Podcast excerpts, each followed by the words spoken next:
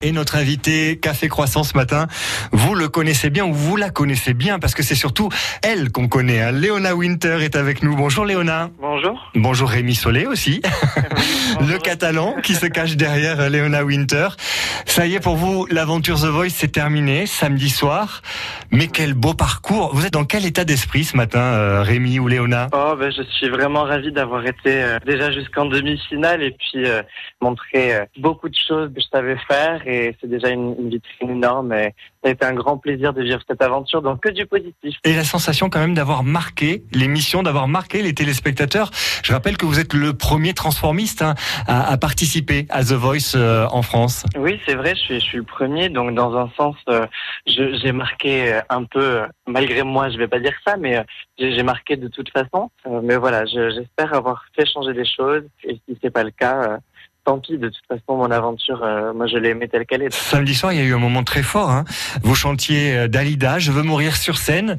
Et à la fin, vous avez euh, jeté votre perruque au sol. Vous avez ressenti quoi d'ailleurs quand vous avez fait ce geste? Ben, J'en tremblais. C'est assez difficile de se mettre à nu quand on est euh, un personnage à la scène. Parce que du coup, on révèle réellement qui on est que Léona n'est qu'un personnage à la scène et que quand on enlève la perruque, c'est une autre personne. C'était une image forte aussi pour votre dernier prime, de terminer avec le visage de Rémi finalement. Tout ce processus se fait euh, au début de l'émission, j'étais pas prêt à tomber le masque. Et plus je, plus j'ai travaillé avec les coachs qui sont derrière, avec Jennifer, avec Nathalie, plus euh, j'avais envie de, de, montrer qui j'étais réellement.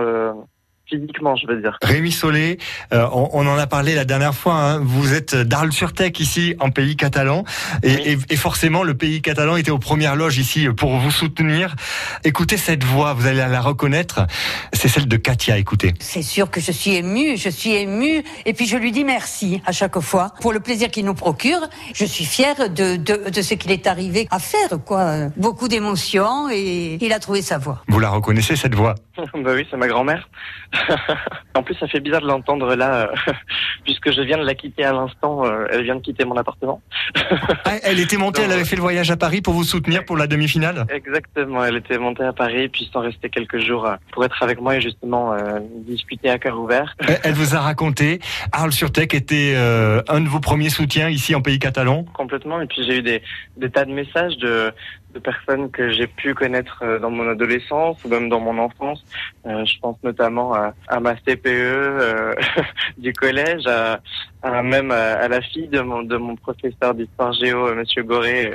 du collège d'Arles-sur-Tech Voilà. Mm -hmm. Et puis, mais après, voilà, j'ai eu d'autres messages de professeurs, effectivement, du lycée de Terré, camarades de classe, qui ont regardé euh, tous mes passages et, et ma petite évolution au sein de The Voice. Vous allez bientôt revenir ici à Perpignan, euh, dans le Val-Espire Je suis à Canet le, le 28 juin, chez PPMM, je crois que ça s'appelle. Et après, je serai sur Perpignan en juillet. Vous nous invitez à venir à Canet Nous, on vous invite à France Bleu Roussillon. Vous êtes bah, bienvenue ici et vous êtes chez vous pour venir euh, nous raconter toute euh, cette formidable aventure. Euh, justement, c'est quoi la suite? C'est quoi vos rêves aujourd'hui? Oh, bah, c'est toujours les mêmes. J'aimerais évidemment faire un album. Bon, après, je veux pas trop trop en parler puisque je, je suis un peu superstitieux par rapport à tout ça. De la scène, de la scène, de la scène, encore et toujours euh, vivre sur scène et... Et pas mourir sur scène. Léona Winter, votre participation à The Voice, est-ce que vous avez déjà la, la sensation que ça a changé votre vie? Ah oui, complètement. Ça a changé vraiment qui je suis à, à l'intérieur. J'ai vraiment pris euh, en, en, maturité. Ça a été une expérience assez incroyable. Et, et voilà, j'espère que je continuerai à le mettre en œuvre. Merci beaucoup, euh, Léona Winter et, et Rémi Solé d'avoir été avec nous euh, ce matin sur, euh, sur France ben, Bleu Roussillon. Merci à toi, David. On vous voit une dernière fois dans The Voice pour la finale. C'est ce jeudi, hein, la finale de The Voice exceptionnellement. À, à très bientôt. Ben, merci, à très bientôt.